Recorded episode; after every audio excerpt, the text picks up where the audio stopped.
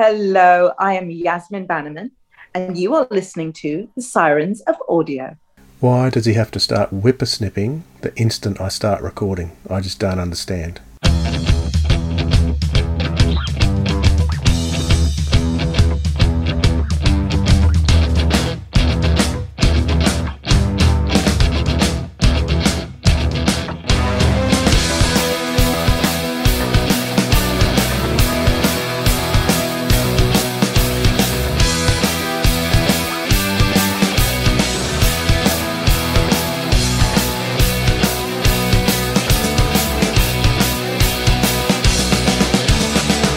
G'day, audiophiles. You're listening to The Sirens of Audio, the podcast that explores the universe of Doctor Who in the audio medium. My name is Dwayne. And my name is Philip. G'day, Dwayne. G'day, Just check audiophiles. Just, just checking you got it right today, Philip. Um, we uh, uh, and now I've tried to say something funny. I've had a complete uh, mind blank. Punishment. Uh, today we're going to be speaking with uh, a very established Big Finish writer and also a writer from the classic series, and that is Andrew Smith. Uh, very much looking forward to hearing what Andrew has to say, Philip. Yes, me too. I was actually quite. I remember being quite jealous when I was young. Also. Someone a, a few years older than me was writing for the TV show, and uh, but yeah, it's interesting to see how much work he had to put in to get there. We're going to have a, a great chat with him. Yeah, you may be under the impression because he was so young that he just rocked up and that's how it happened. But uh, you may find the whole story a little bit uh, more in depth than you might perceive. Indeed. But before we do that, Philip, you know what I see? You know what I see up ahead? No, Dwayne. It is a rabbit hole. Here we go.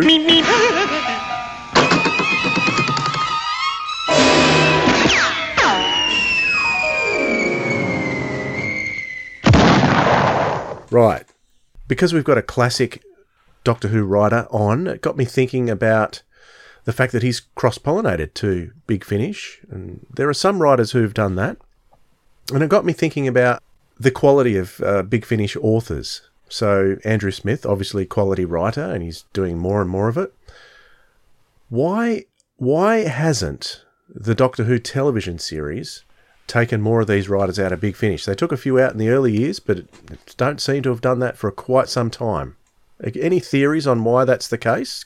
Do they just not have the ability to write for TV? Is it lack of experience? What do you, do you think is a number of things? I mean, you're reading the Russell T book, so any insights from that that you can answer that question with? Well, certainly with the Russell T book, he was prepared to use writers from other areas and realised that there's some great stories out there. Certainly, I mean, the thing about reading the book is the amount of rewriting Russell always did. So even with really well-established authors, there was some writers he wouldn't rewrite, but that's a very you know two or three. Everybody else he rewrote extensively, but he still appreciated other people's input, ideas, thinking, and then he just reworked into the tone he wanted. Uh, I, I don't know why more recently people haven't the other uh, showrunners haven't done that because there is just such amazing depth of writing out there, and Big Finish get writers just get better all the time. I don't see why they aren't capable of writing it. I mean, certainly they need guidance. Um, I mean, one of the things that Russell does, which I've worked out about, is as he writes a script, he knows what a scene's going to cost him, and you know, to, to do this scene on on screen is going to cost this. I'm not sure Big Finish writers would have that sort of knowledge because they can put whatever they want on the on the Yes, on the canvas. that's true. That's and, true. And so they wouldn't know what is going to cost a gigantic amount, what's going to cost a small amount. Um, but that being said, if they were being guided by the right sort of producer or showrunner, that shouldn't be an issue because they'd be guiding them along the way and helping them to, to learn those skills. Um, yeah, I, I think it's been to the detriment of the Well, show. in the they- old days, that was the job of the script editor, and these days, I guess script editor plus showrunner sort of overlooking the whole thing as well. I mean, they've had a classic series writer on the show, Rona Munro. Why? Why not have someone like Andrew Smith come back and do something? Why not um, have someone who is firmly established with Big Finish as writing epic stuff? Like, what about Matt Fitton? What about John Dorney? Uh, what about Nicholas Briggs? Dare I dare I say? Um, the, all these writers are very very competent when it comes to storytelling. So I don't see why that can't translate from audio to the small screen. Yeah, exactly. I mean, the storytelling, their scripting, their characterizations, everything they do is so spot on. We just haven't got the visuals, and it really, I can't believe it'd be that hard a step to actually go one step further. So yeah, I think yeah, Russell, when you're coming back, yeah, there's some great talent to tap into, and uh, yeah, I'd, I'd love to see some of these writers being exposed more because the stuff they're doing, it's so creative, it's emotional, it's powerful, it just it taps everything that you want a good story to tap. Yeah, I'd, I'd love to see more of it. All right, let's uh, throw in a trailer for one of Andrew Smith's early Big Finish adventures, and we'll be back with him in just a moment. Coming soon from Big Finish Productions Doctor Who The Companion Chronicles The Invasion of E Space. I am Romanadvoratrelundar, known as Romana, a Time Lord of the Prydonian chapter. It's been decades since I said goodbye to the Doctor at the Gateway and remained behind in this universe of E Space. I am lead investigator Marnie Tellis of the Veruden Federal Investigation Directorate. I am a material witness in the inquiry into the events of the 10th segment on the month of Ironrod. There are so many personal stories about that day. Day we thought our entire planet was about to be destroyed. What's that? Something's coming through the CVE. Then, on the screen, behind the clouds, out of the CVE, a warship appeared, a massive battle cruiser. The discs will settle on a surface and activate all over your planet, all over your moon, and on all the ships you have stationed here. Some of them are already here. Romana, they have started killing already. They would certainly kill to keep their presence secret and tell us, look, their main force is almost here. There's one last battle to fight. But now we're nearing the end. We command here now. If you continue to fight, you will die. Subscribers get more at bigfinish.com. Few writers have managed to write for both the classic series and also Big Finish. One of the ones today, though, who has is our special guest, Andrew Smith. Welcome, Andrew. Hello, thank you very much for having me. Well, it's, it's great to have you on board. Um, you have a reputation, well, you've got a history which is unusual because, of course, you first wrote for the classic series, but also you were very young.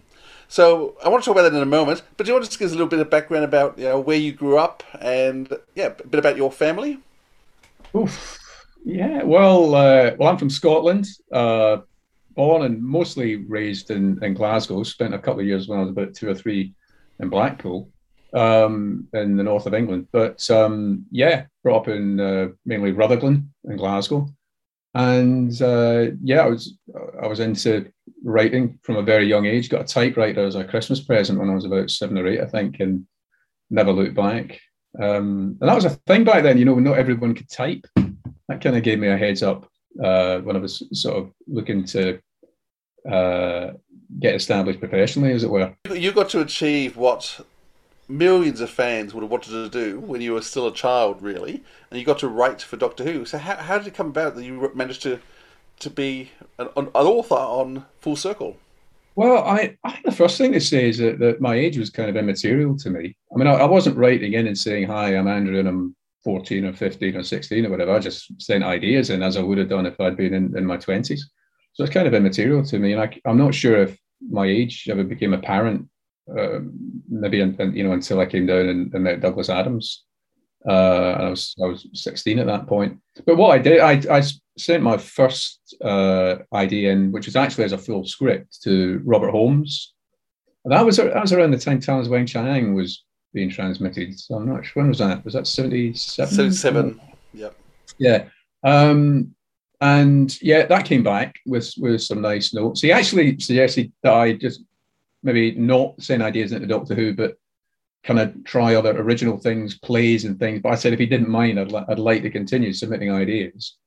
And he put me onto a book called Writing for Television, by written by in the seventies, written by Malcolm Hulke, which showed me how scripts are actually laid out. And I think that was important as well because it meant when I produced a presented a script, it actually looked like a proper uh, formatted television script.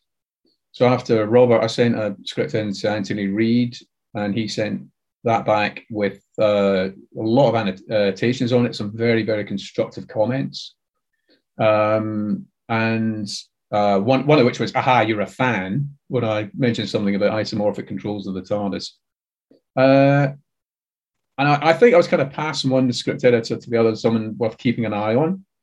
And so I, I sent a couple of ideas into Douglas Adams. And by this point, I was sending in storylines, so two or three page ideas uh, for stories. And he invited me down to speak to him while Creature from the Pit was being recorded. So I was in studio for that and had nice long chats with Douglas. And he got me my first alcoholic drink, um, which is a, a nice little anecdote I like to repeat to people.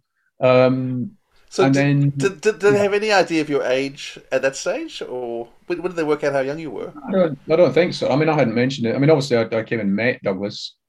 Um, ha- having said that, that, that I, I, I did a play for television when I was 18, and there's a piece in the, the TV Times, the local TV listings magazine or national TV listings magazine, that mentioned this upcoming play that I'd written, and I was 23 and I spoke to uh, Robert Love, the head of drama at Scottish Television, who'd, who'd, been interviewed for. I said, "Where'd you get the idea?" I was 23. He said, "Well, if they asked me your age, and I guess it's about right, isn't it?" And I said, "Well, no, I'm actually 18." Um, uh, so I, I don't know. I think I, I maybe did look a bit older than I was. So, but I don't know if my age ever really came into it, I, and it certainly didn't have any significance for me. Uh, I was I was just writing stories and hoping one would be picked up. And, uh, and then there was an idea I'd actually sent into Douglas called The Planet That Slept that was picked up by Chris. Um, so when Chris took over, I mean, we had a telephone conversation where he told me I couldn't possibly write for the series because I lived too far away. But come down and we'll have a chat about how you'd get into writing otherwise. And then I, I came down to London, went into his office, and the first thing he said was, "Oh, we're thinking of commissioning you to write a scene breakdown and a script for the first episode, and then if we like that, we'll commission the rest." And I was like, "Wow!" because that was not what I was expecting. And then, uh, yeah, so I wrote that, and a week later got the phone call saying, "Yeah, we love it. Do the other episodes."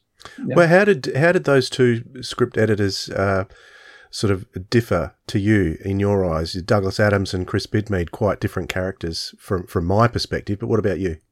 Uh, yeah, I think. I mean, I mean, obviously, my interaction with Douglas was, was a few letters and, and, ideas I sent to him, uh, and that what that one time I met him.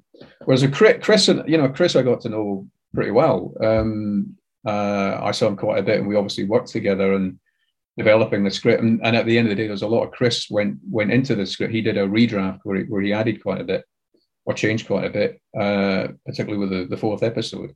Um, so it yeah yeah yeah it's hard to say. I mean I mean there were different characters.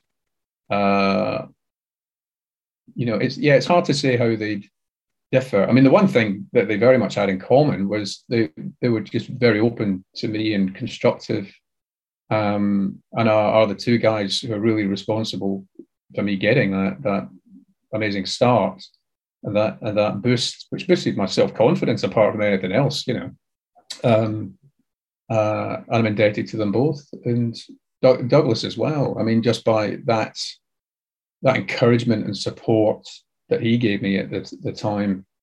Uh, and I, you know, and I know he tipped me off to, to Chris again, someone to watch and might be uh, worth taking a chance on. Um, yeah, between them, I, I just owe them so much. In terms of the way they worked, it's difficult for me to, to comment on, you know, Douglas as a script editor beyond what, what everyone knows about what he what he did on the series and uh, on, on series 17. How did your love of Doctor Who first start? Because you're obviously a fan before you beforehand. Yeah, I can't remember a time which is I didn't watch Doctor Who every Saturday. Really, I mean, my my early, I, am sure I must as a little little, and it started when I, I was just over one year old. Um, but it just seemed to me like it was always on on a Saturday afternoon. And my earliest memories are of Patrick Troughton with J, you know, second Doctor with Jamie, uh, particularly Zoe. But I did watch earlier episodes. My earliest definite episode is Yeti on the Underground so when the web, when I heard the Web of Fear was coming back, I was over the moon to, to see that because I do remember watching it. I've got memories of Cybermen. I mean, the Cybermen are my Doctor Who monster because they were just so well used in the Patrick Troughton era and in the comics I was reading at the time. Um, but my memories of them, you know, definitely the invasion, but it might be I remember them from stories before the Web of Fear, but I just can't place that exact story. And Quarks, Quarks are I love a Quark. I don't care what anyone thinks about the Dominators. I watched that when I was six years old, and I had a dream or a nightmare of Quarks I still remember, which was of Quarks coming over a cliff top. And then when the VHS of it was released, and I saw it again for the first time in years, and there was actually that footage of Quarks coming over this ridge, which I remember have, having a dream about. That was that was quite something. So whatever you say about the story in the Dominators isn't the best story, I'll admit that, but there's just that little chemical reaction in my brain when I watch that that takes me back to being six years old. So yeah, from a very very early age, it was just there. And as I got older, and I, I think there there are people uh, people of a, a certain age who I think I was around 12 when Tom Baker took over. And I think the Pertwee years and the Baker years were just such a sweet spot. And I think Tom Baker with Philip Hinchcliffe and Robert Holmes, again, was such uh, a great time for the series. And I think if you're around, I was around 12, 13, 14 for that, which I think really was a, a great age to be watching Doctor Who of that quality and of that type and of the type of stories that they were telling. Um, and at that time as well, it was the time the Planet of Evil was being broadcast. So I think this was 75.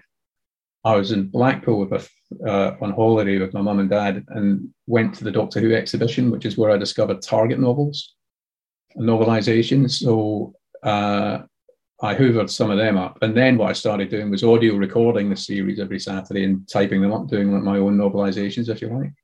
And that was good because I, that kind of, I think that's what gave me an ear for what the, good dialogue or putting dialogue on the page. Um, because that, that that's a bit of an art in itself, writing dialogue that actually works. Um, and I think that's where I picked it up. And I was recording other stories. I would record like episodes of the Sweeney, write them up as well, and and other programs, uh, specifically just to get a feel of what you know what these things look like on the page, as well as retelling the stories.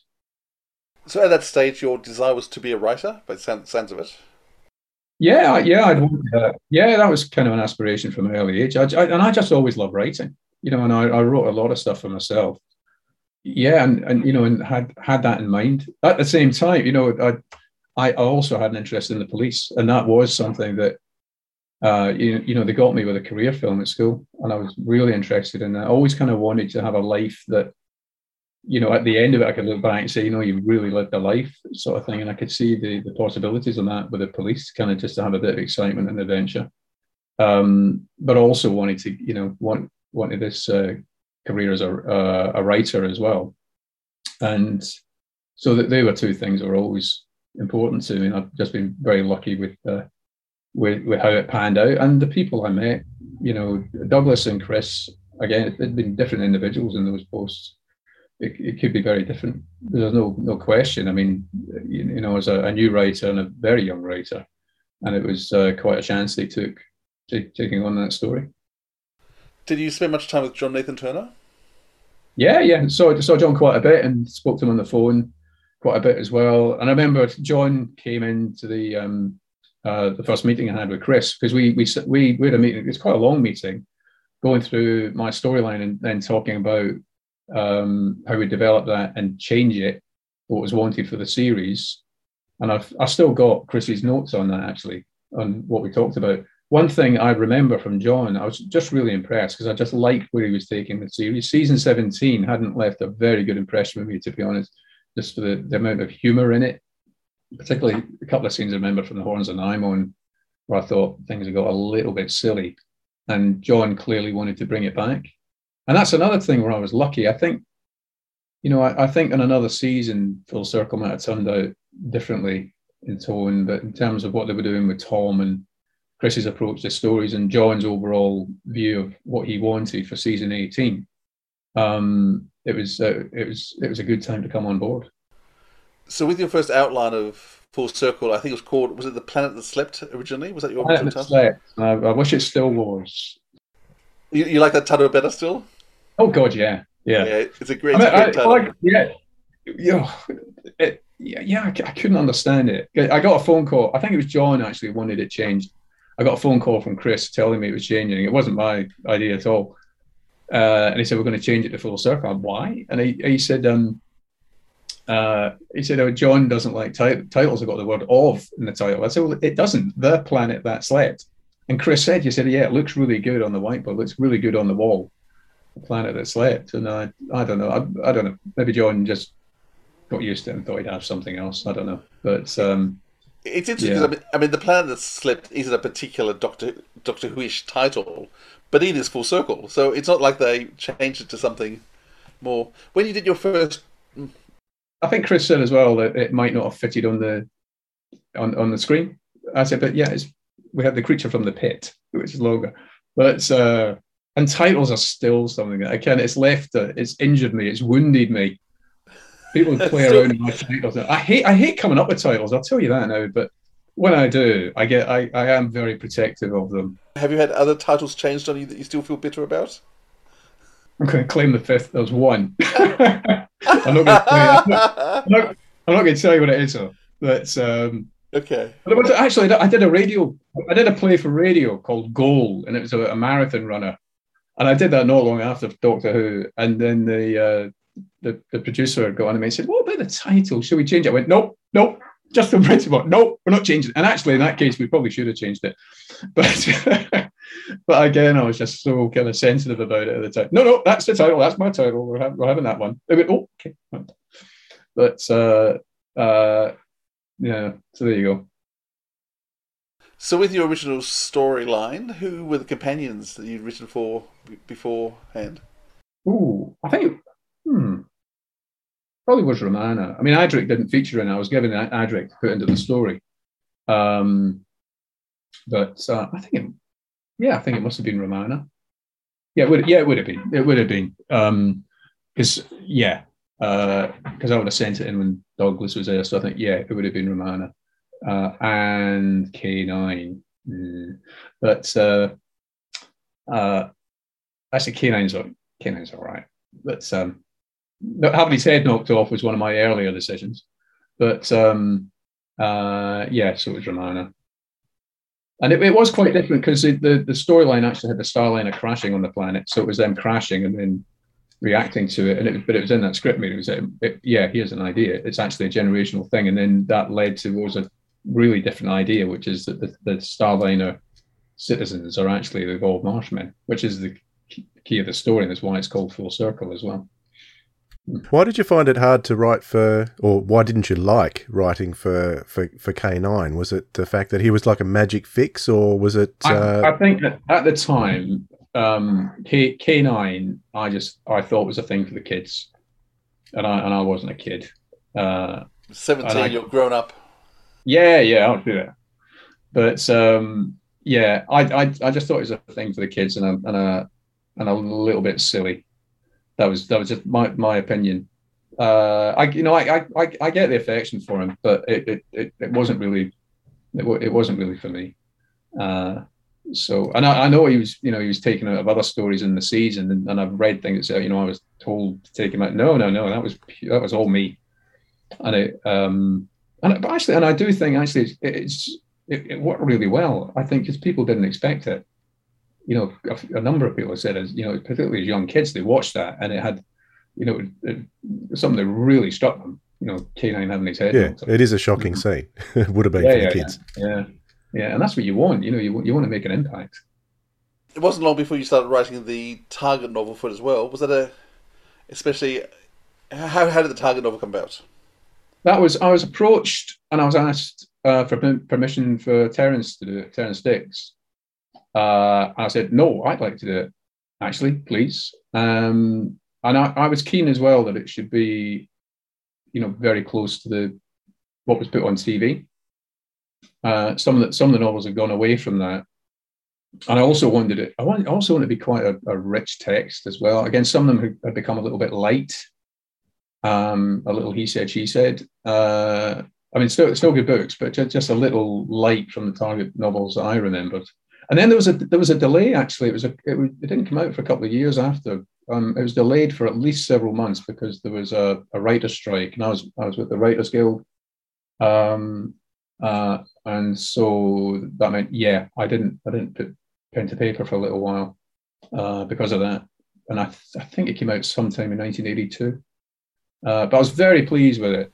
I was I was extremely pleased with it, and you know, quite a few years ago, I came back to it after decades of not having looked at it, and my daughter asked me to read it to her as a bedtime story one night when she was little. And as I was reading it, I thought again, just very, very fresh to me, and I just thought it's just it's just all right. quite, I quite like this. Yeah. It's it's recently been released as an audiobook with Matthew Waterhouse yeah. reading it and uh, John Leeson. Have you have you listened to the yeah. audio book of it? I have. I got it on the shelf behind me actually, and I've and I've got the electronic copy as well, and um, very good. Yeah, yeah, very good. I thought Matt, Matthew does an excellent job um, uh, of reading it, and again, there's some nice sound design on it. Uh, lovely stuff. Yeah. So when Full Circle was being recorded, were you able to come down to the recording? Did you actually get to meet the actors and people? Yeah, I was. Um, I was at all of it actually. Um, I was at the uh, the read through. Um, I was at all three days of location filming, and um, I was at all the studio days as well. Um, yeah, and it was great. Yeah, got to know. I hung I hung out with um, the Outlers, June and uh, Bernard and Richard. Uh, I remember Bernard and I particularly. I remember going up Soho with him one time, and uh, yeah, we tended to have lunch together as well because we're around the same age. But yeah, chatting with you know Tom and Lalla and George Baker was fantastic. Uh, you know, he was really good. He made a point of uh, ch- chatting to me, and um, I remember one time he he and the, the two other decider, um, uh, James and Alan, were were going offsetting upstairs, and he saw me and went, "Oh, come on, come over and have a chat." Just such a such a lovely guy, and he wrote me a lovely letter afterwards as well.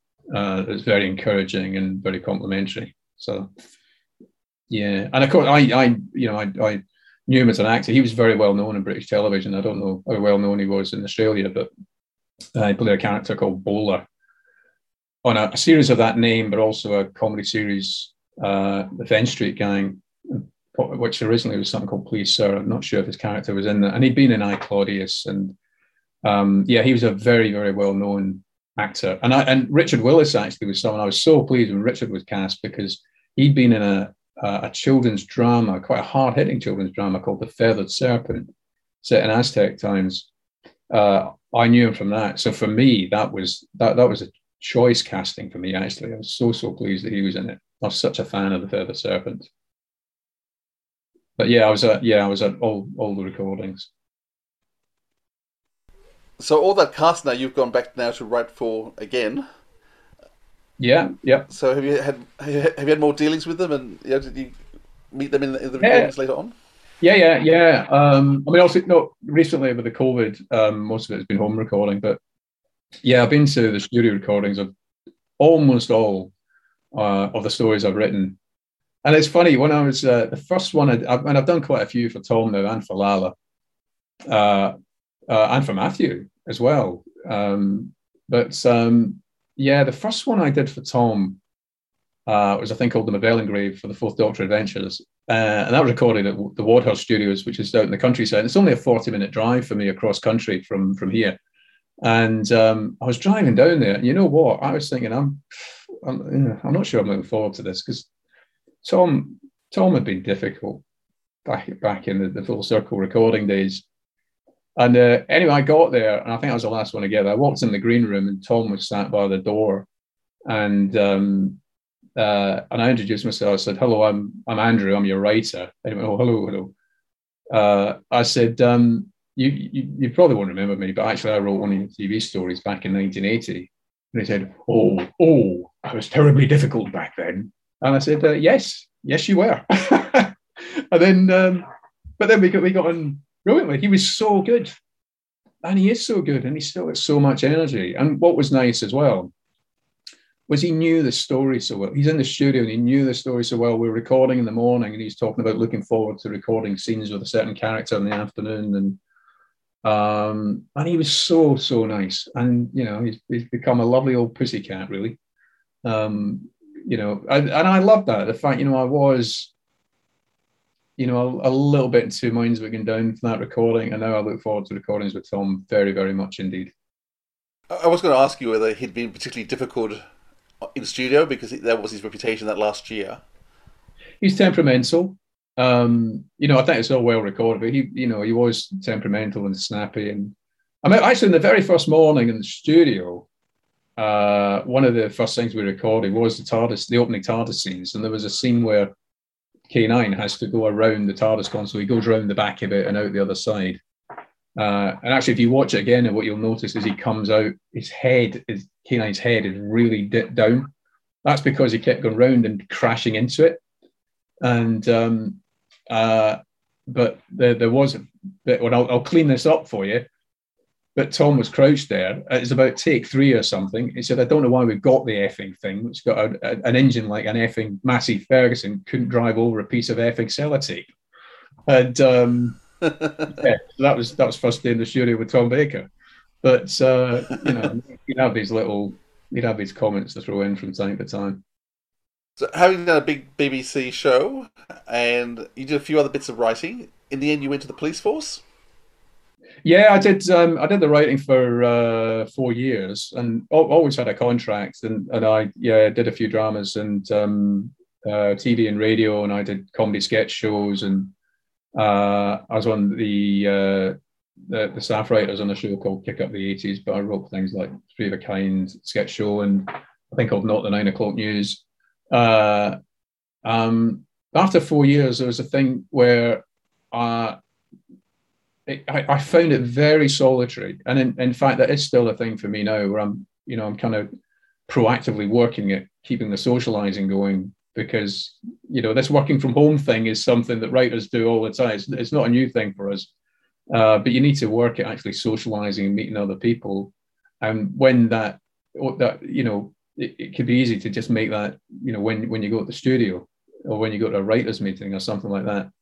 So I did find it very solitary. And also, you know, I was, this is where my age came into. I was very young with not much life experience, which doesn't help you as a writer. And then again, there was a thing I was just, I was really interested in the police.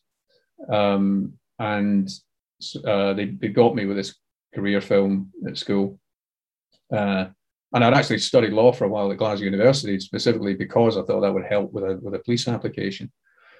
So actually, I applied to Strathclyde Police who didn't take me, and then I, I, I found that very odd because I thought I'd done well at the exam and whatever, and, and I went in to see a superintendent that told me that I was because I was 21 and single, I wasn't likely to stay, so they preferred people in mid 20s who were married, which I found out later was totally illegal against the Sex Discrimination Act.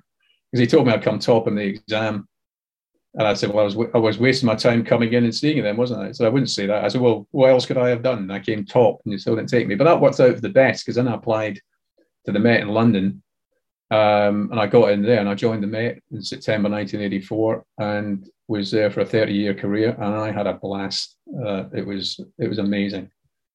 Um, you know, a, re- a, real mix, a lot of excitement, bit of world travel as well, and uh, thoroughly, thoroughly enjoyed it. It was a bit, it was the best mix. I had those four years, and uh, and then had the the excitement, the companionship, and the security. But yeah, I, and you know, I'd say a couple of proper adventures in there as well. Some some dodgy times, some risky times, but that that's you know that's all part of the mix as well. Have you ever written about that sort of time at all? No, there's well, uh, I I wrote a thing there's an original drama we did for Big Finish. Transference. And I wrote two episodes of that. And in that in particular, the, there's uh, there's a couple of experiences of mine, including one, the character's doing a drugs raid uh, where he tries to force his way into a room where the drug dealers are, and he gets stuck in the door between the jammed in between the door and the wall because the druggies are forcing the door shut and one of them's got a carbon knife in his hand and is working up the courage to stab the character. Well, that happened to me. Um, that happened to me in uh, was, I think it was 1986. We're doing a drugs raid on a couple of heroin dealers in Brixton, and uh, uh, yeah, I went through the door and got stuck, and I could see the guy sort of trying to work up the courage to stab me with this with this knife. And so I was in plain clothes. We we went in mob handed, went through the door. We shouted police we went through the door, but maybe they didn't hear it because then someone behind me, as I was, because I couldn't get into the room and I couldn't get out of the room, and I was just waiting to be stabbed. And then uh, someone behind me shouted, "Old Bill," which, if you don't know, is uh, it's police. Someone shouted, "Old Bill," and he looked at me, and, "Oh," and dropped the knife. They thought we were punters coming around to do them over for the drugs. Apparently, well, that's what they said. Uh, but yeah, so they hadn't hit. We hadn't shouted police loudly enough apparently when we came in the door. But that so that that was uh, a bit dodgy. There's a flying squad job I did as well, where uh, early hours of the morning went in to do a bit of business, put a tracker on a car, and we disturbed a dog, and the guy came out looking for us with a torch and a shotgun. Um, that was that was tasty, but we got away, and he, he, didn't find us. Didn't he? Didn't know we were there in the end. So, uh, but that was yeah, that was a bit tasty, but a great thing to kind of get away with, if you like. You know, you should speak to Jason about doing an original with you know some of your experiences from the Met. I mean, Tr- Transference is one of yeah. my fa- favorite shows. I mean, Alex Kingston is spectacular in it. I I I love doing it. I you know, and I, I, I again, I don't want to put too much jargon in there, but there are some things in there. I think if you're a police officer, that there are tons of phrases that, that people will get, and even things that aren't regularly used. Even, even something like the Movellan Grave, which is partly based at Scotland Yard, the the Scotland Yard as it was a few years ago, and there were things I could do there because I knew the building was going to be that, that New Scotland Yard was going to relocate to the to the river.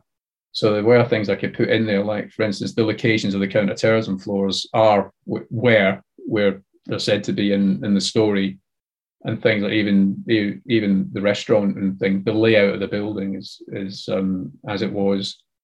But Frank Skinner plays a detective chief inspector, and his central call sign is two four one one. That was my central call sign when I was on special branch surveillance.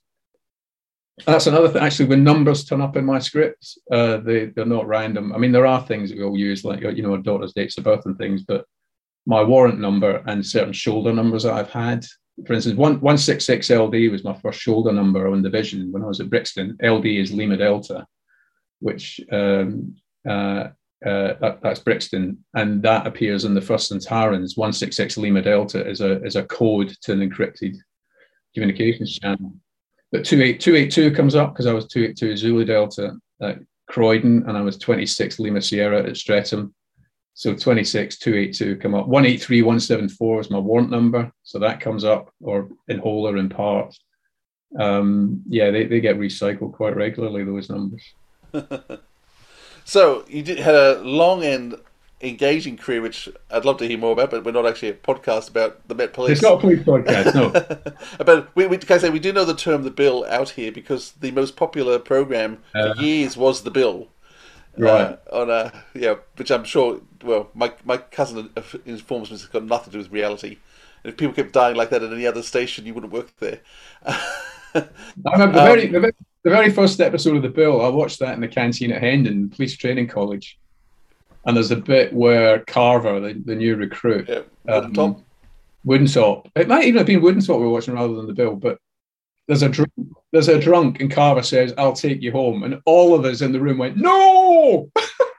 it's one of the first things you're told: never take a drunk home. Never take a drunk home. Never help a drunk drunk out because what's going to happen? they're going to turn up in the morning. They're going to find that the twenty quid in the wallet is gone, and they're going to blame you for it. You know, um, no, no, no. You don't. You don't take a drunk home. Right. But this whole room was just erupting with it, you know. It was in this trench. We removed five layers before we got to it. It was among remnants of clothing, also a small knife and a man's bracelet. The indications are that there was a violent event here, but our excavation has recovered genuine Iron Age relics. The discovery of this item, we can't explain it. Doctor, it's a Movellan power pack. Coming soon from Big Finish Productions The Fourth Doctor Adventures The Movellan Grave. Oh! The ground's moving! Something else is coming up! You people hunt. Please put him down. Oh no. What? We've got to get back to the dig. Everyone on this planet is in the most terrible danger. Oh, come on.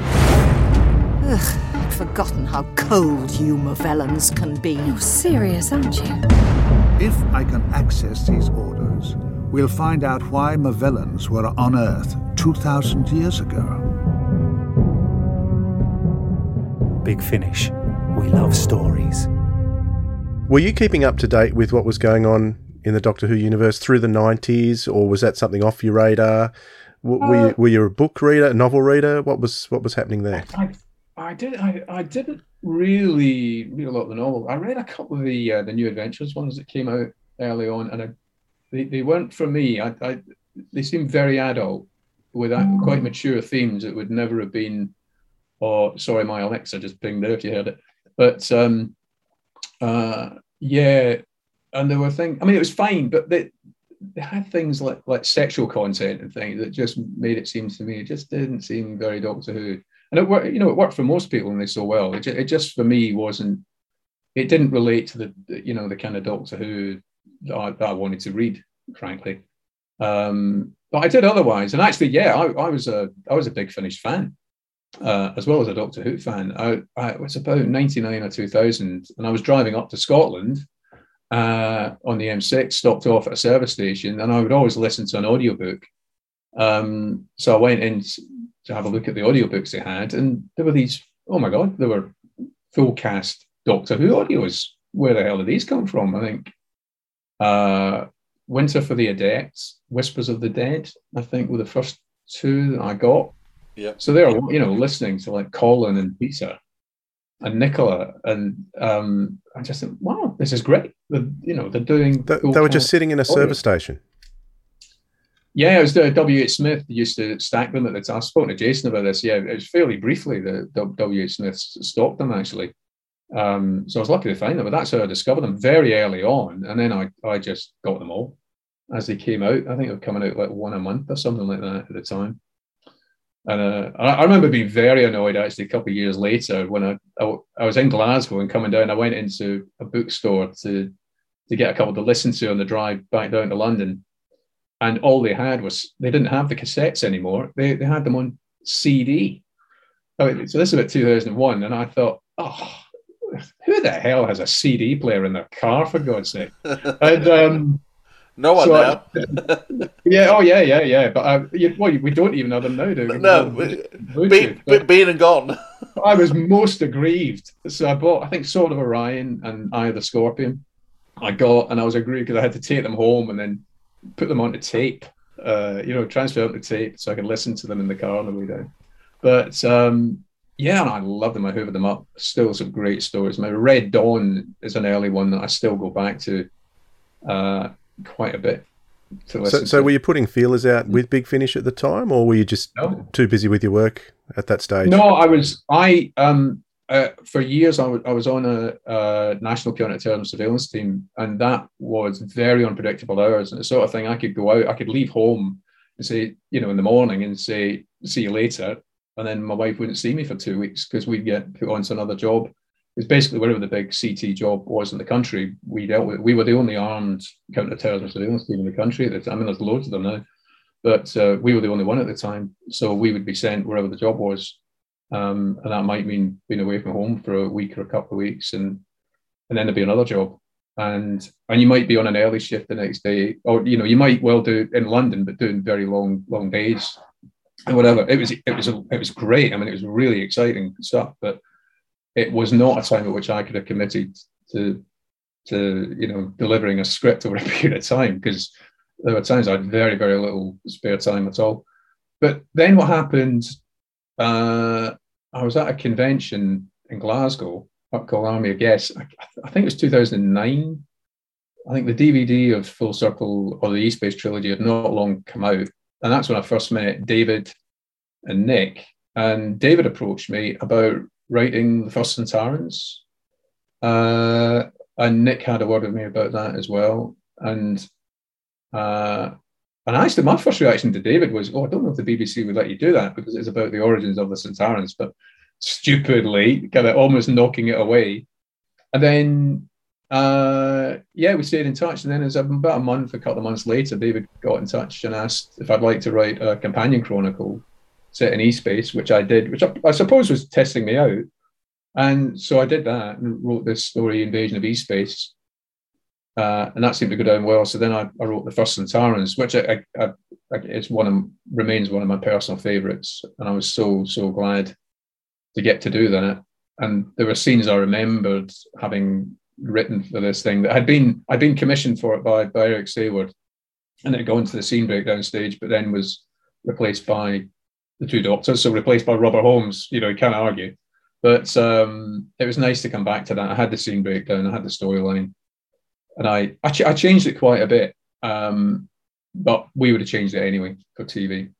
But there were things like there's a cockfight early on in 90, uh, you know, set in 1872, and the Doctor and Peri come across this illegal cockfight that's going on in, in the woods. And I, I remember that as a scene that I'd come up with, you know, back whenever it was, 83, I think it was. And um, so finally to be doing that and then sat in the studio and hearing it being acted out um, and acted out so brilliantly was was a real treat. Coming soon from Big Finish Productions, Doctor Who, The Lost Stories, The First Sontarans. Peri, I give you the surface of the moon. Oh. What is it? A, a crashed satellite or something? We'll fetch you back to the TARDIS. That's better. What is it? A relay? To hide the true origin of the signal, Earth. My name's Jacob Gilly. I own the local tavern. Just what we need, isn't it, Doctor? What? God love you, sir. Oh, is someone after you? He tried to kill me. Who did? What is it? Look up. Good grief! Sontaran scout ships. That's very close. If we run, we might just get to the TARDIS in time. Lead the way! Fighters into space! Stop right there. Get down! Harry! Ah! Now hear this. This is Fleet Marshal Jaka. There is glory here. Captains of the fleet, the order is full speed for Earth. We must remove this planet from space.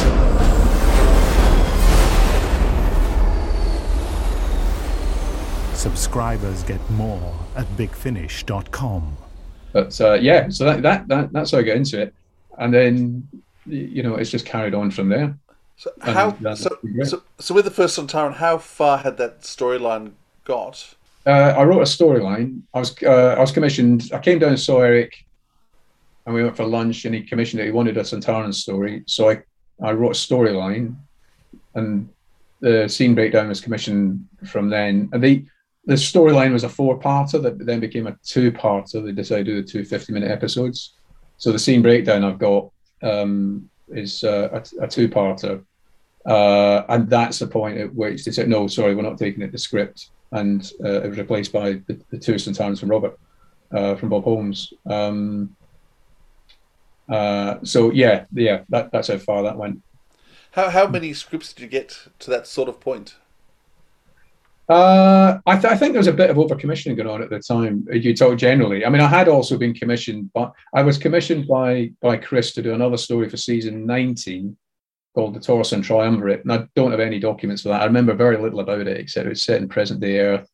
And I, again, I, there was an element of First Sontarans, uh, as it originally was, of three parts of a device coming together. And I think that the Torsen Triumvirate was about that. That got to the scene breakdown stage as well. Antony Root came in, I think before Eric, so before Eric was there as script editor, and I think that was a point at which it went to that stage and then didn't go further uh, because they, they for, for whatever reason I don't remember getting any any feedback on it except that you know they had the other stories for that season. Um, yeah, so it happens, but there was quite a bit of over. I think under John's uh, producership, there's quite a bit of over commissioning went on, so they they get a few storylines, scene breakdowns, and uh, take the pick from what they had. So the invasion of E-Space brought Lalla Ward back. Did you go to the studio and meet her again? Yeah, yeah, I was yeah, I was there for that. Her and uh, Sue Ann Brown. Um, yeah, that was good. That was at the Moat. Well, you know, having um, one of the, where again you get famous uh, big finish lunches, uh, and and they are as, as good as their reputation. Toby does a great job. At the other studios as well, you get a nice lunch, but the a, a Toby uh, a Toby lunch at the Moat is uh, is very good. Even the dog, dog, it's imagining the, the big finish lunch and it's uh, yapping away. Um, Yeah. Okay, and then, and then so had you met Nicola and Colin before when you did this last Sontaran? Yeah, actually, uh, yes, I'd met uh, Nicola and Colin at that convention I mentioned in Glasgow, actually.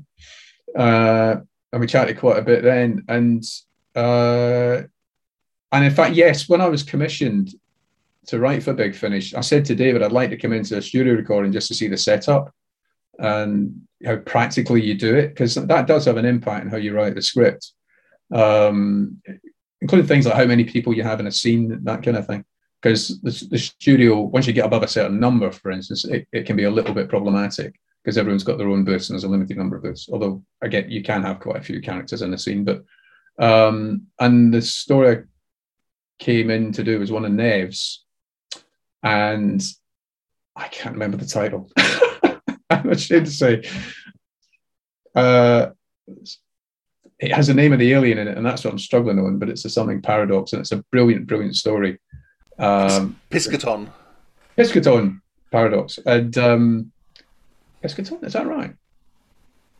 Pe- the Pescatons is that thing? Sorry, um, I'm Something sorry, like. Your listeners, I'm sorry, Nick. I'm really, really sorry. But um, We've had, yeah, Nev, we, we've, had Even- we've had Nev on the program and talked about it, so I hope I've got it right. All right, right, yeah, yeah. But um, uh, I, Nev's, Nev's a Nev's a Nev's a good friend. He'll be all right. But um, uh, so I came in for that and, and was chatting to them again. there. So we, you know, so Nicola and I had met at the convention, and and, and Nev was at Nev was at the convention as well, and then we met again in the studio. Um, and then for the first times, we got to know each other quite well, and I'd kind of go around their place, which was just around the corner, pretty much from the studio at that time. Uh, and then then we go in together that was really good. Oh, I tell you what, they did a lovely thing, Colin uh, and Nicola. When I was doing that, my my older daughter then was eight, and she was watching me write this thing, and she decided to write her own Doctor Who script at the age of eight. And uh, I mentioned this to Nicola on day one, and she said, "Oh, bring it in. I'll read it." I said, "Yeah, all right, okay." And it was about eight pages. It's four part story over eight pages, and it was Doctor Who meets Florence Nightingale. And uh, so I brought it in, and Nicola read it. I said, "You don't need to read the whole thing. That's all right." And then Colin read it, had a look at it, and said, "Let's do it. Get your camera out." So I got my camera out and filmed them, the two of them, you know, performing this script. And I've still got it, and it's great. Dan Starkey was there as well, watching on, and uh, and the rest of the cast. So they did it, and, and Colin did the theme music for the the cliffhangers and that in between episodes as well, and that was great. And then I brought it back and put it on the computer and said to my daughter, "Come and watch this." And she watched, and there's like Colin and Nicola performing our script. So I said, "There you go. I had Doctor Who. I wrote Doctor Who and got it performed by the Doctor when I was uh, 18. You've done it at eight, and I've got a love. I've got the video of her watching it, and she's like, "Oh." It, was, it was great. It's such a lovely thing for them to do, as well. That's awesome. Really, really good. lovely. Yeah. Two lovely people. As long as you Oh, didn't tell yeah. your daughter Yeah. that Big Finish had already done the doctor meeting Florence Nightingale. Uh, nah, nah. But well, actually, um, funnily enough, the, the thing I had to change when I wrote First Sontarans is initially uh, the Mary Celeste was, um, or the Mary Celeste rather, was a, a big element of the story. And no one at the time, independent, and I didn't have any knowledge that the Mary Celeste had already featured in The Chase years before. Um, uh, so that was one thing that had to go. The Mary Celeste in that storyline becomes basically the Orbiter that's now in the audio, the audio version. Hmm. So after a couple of Doctor Who's, you then wrote a Blake Seven, The Battleground. How did you? Are you a battle? Were you a Yeah. keen Blake Seven fan as well? Yeah, yeah, yes, yeah. Uh, oh, I really enjoyed that. Um, and that was a thing again because I suddenly found myself. There are all these things that the, the Blake Seven catchphrases, you know, down and safe, uh, or even Zen saying confirmed. You know, uh, uh, I just thought it was oh, it was great. And again, I had one of those moments when I went to the studio and there was Paul Darrow and Gareth Thomas, you know, as Avon and Blake performing the lines, and uh, yeah, that no, that that that was really good.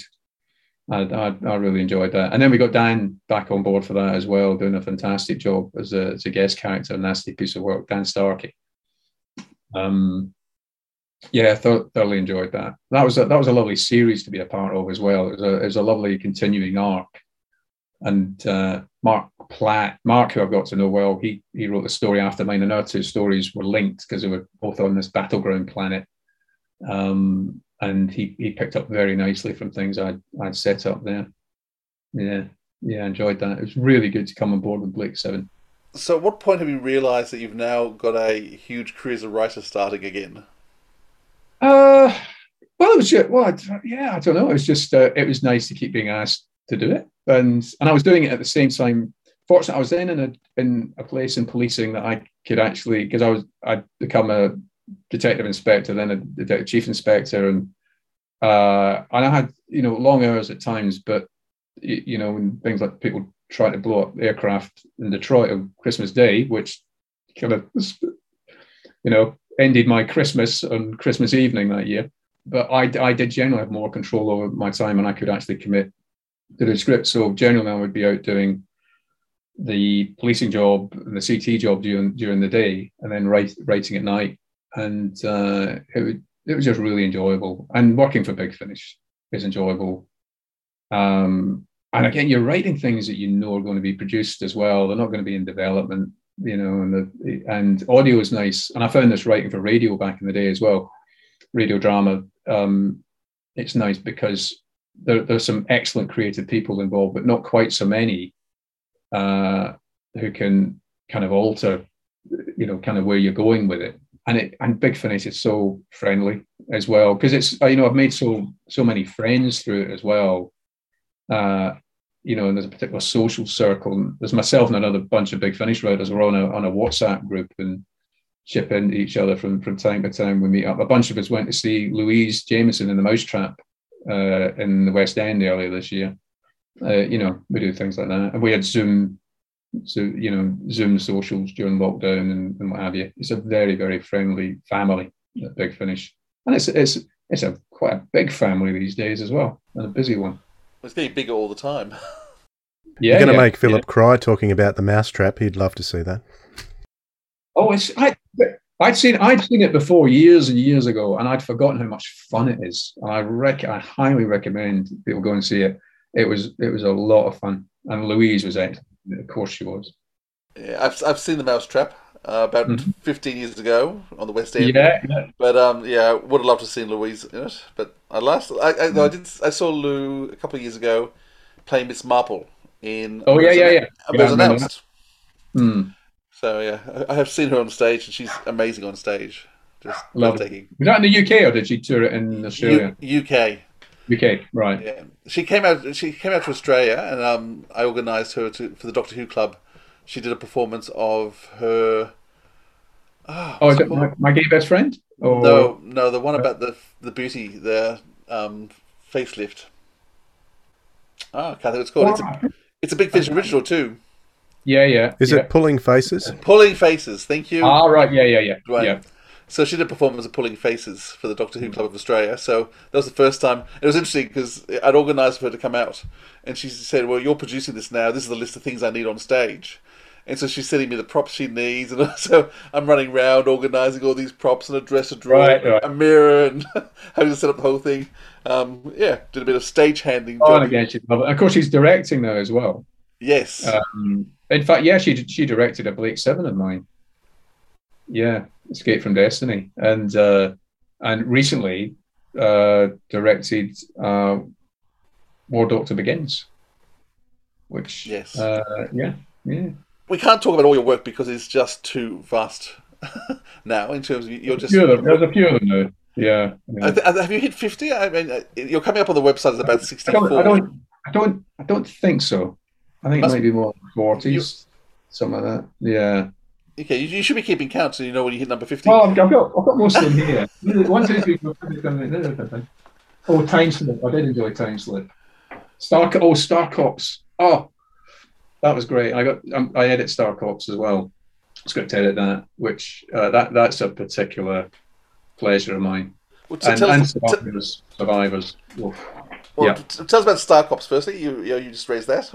What do you like? Yeah, so, well, Star Cops uh, was a favourite series of mine. It ran for one series on the BBC back in 1987, and it, but it's about um, it's it's about policing in space basically. But it's the approach to it is kind of to make it real, as if it's like real policing in a real environment. In uh, so there's a moon base and there are space stations and uh, and things, but the, the sci-fi trappings are, are, few and far between. I mean, the, the, space stations are generally how we think they'd be 40 years from now. 40 years from 1987, and now we see generally 40 years in the future. But most of them have not got artificial gravity. Uh, the stories don't deal with aliens or like fast and light drives or anything like that. The usual trappings. The the Star Cops do have a version of laser guns, which is I think it's a little bit odd given the, the concept, but it's established in the TV series. Um, but for Star Cops, I always say to the, the writers coming in, first and foremost, these are police procedurals. They're investigations, they're, they're murder mysteries and that, that kind of thing. Problem, and it's about police investigating and problem solving and finding the murderer or whatever. Um, and it, it's just, it, you know, it's a really lovely setting. And uh, I'm just, I, I just love the work that the writers and everyone have done on it. Um, just some really good, strong stories, and the reception it got was re- really, really rewarding. It, it, went, you know, it's gone down really well, um, and it's it's something I'm I'm especially proud of. I think, and we got the original cast back, and it has one of the best characters played by Trevor Cooper, Davis, Colin Davis. Is just every time he opens his mouth, he just comes out with he puts his foot in it he upsets people he's just so direct we we toned down some of his sexism and outright misogyny from the, the TV series. Um, but he's just a fantastic character to put words in his mouth. He just makes you giggle all the way through. Yeah, yeah, yeah. And we've had we have had some really, really good uh, characters, uh, actors uh, take take part in that as well. Being a Chris Boucher creation, did um, did you consult much with him, or has he just handed it over? I, I wasn't touching it, but it's one of those things. You know, he he um, he, he signed off on it and uh, was quite happy for us to do what we wanted with it. I I was really keen to to keep to the ethos, the Chris Boucher ethos for the series, and in fact, for the the second, we did a um, a two a two box set uh, arc called Mother Earth, and but for the the next set, which was really a our second series, box set three and four, really our second series. Um, I suggested and we went with it. We went to Mars with the Star Cops, and that is what Chris was going to do if Star Cops had got a second TV series. Um, and then he sent in a lovely email to David that David forwarded, just saying how much uh, he enjoyed what we'd done with it, how impressed he was, uh, and that you know that was a, a a lovely thing to hear, a lovely thing to read. Was it actually a full TV series? It was uh, nine episodes. A very strange number of episodes. Yeah, I think, yeah, I think it did nine. There was going to be ten, but one of the uh, yeah, I think it was nine episodes in the end. They were going to do ten, but they lost the last episode because of industrial action. Yeah, and a, uh, an, an Australian actor in the series as well, Linda Newton, who we did we didn't have at first. Uh, um, we had uh, Trevor Cooper and David Calder as Davis and Nathan Spring. Nathan Spring is the, the head of the Star Cops. Uh, and David's an amazing actor. Oh. But um, but Linda played a character called Pal Kenzy, one of the Star Cops. Uh, but she wasn't on board. We didn't know how to get in touch with her. And then there was a Star Cops book being written, uh, uh an excellent book being written. Uh, and I think Tre- Trevor had been contacted for that and I, I, forget quite how, but but through that we got you know a message to Linda, and she yeah she was very keen to be involved. Um, so she had a couple of cameo appearances in the the first box set, uh, and those were recorded in Australia. And then she came over and was in the studio for, for the for the for the remaining sets, uh, which is fabulous. And and the, the cast are just so engaged and obviously so fondly remember the time on Star Cops and uh, again, I've been so complimentary about the stories, the scripts, and how the characters are served by by the writers. Uh, yeah, I'm extremely fond of it, and I'm I'm so pleased it went down so well. I get, I get to do some police writing as well, and again, there was a yeah. I mean, there, there's a couple of things in there. there. There's a friend of mine who's an undercover officer who went, uh, you know, he's he's in in this uh, gang, and, and he was taken for dinner with some people, including someone whose job was actually security within the group. And he said this guy stared at him all the way through the meal, and he was sure he'd been made. Uh, but it was just a test that this guy did. He just, it's the new guys, he just stare them out and try and put them under pressure and get them to react. And uh, that was something I added into the very first episode of that, actually. Um, so there's little th- little things here and there that, that will come into stories. Whenever there's policing, there's always something I'll kind of pull out the bag, just add a little bit of verisimilitude, or, or just for myself, just something I know is kind of based in reality. Here it comes. Get ready.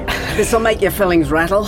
As the actress said to the bishop, Davis. From Big Finish Productions, Star Cops Mars, Volume 1.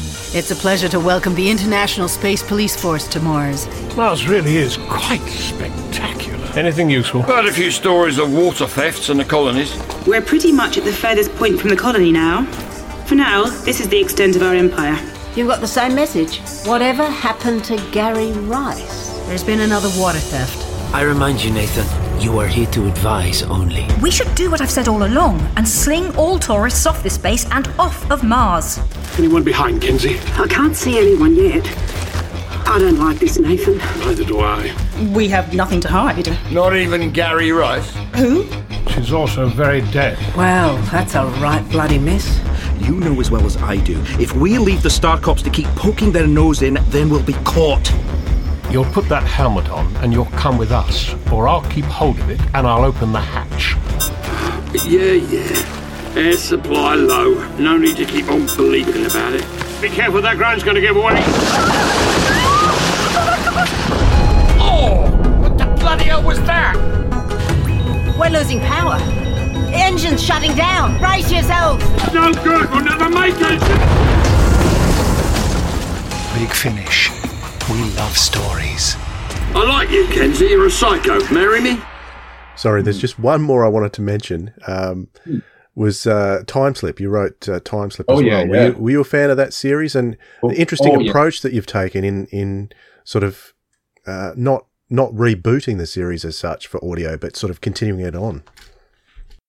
Yeah, um, yeah, and that was something when David Richardson uh, came to me and Marc with the idea. That that was kind of the idea. That Spencer and Cheryl would play the older versions of their characters, Liz and Simon from uh, from the series back in the seventies, and then we'd have these new new characters who would be the the, the younger ones. Uh, yeah, I was a huge fan of Time Slip.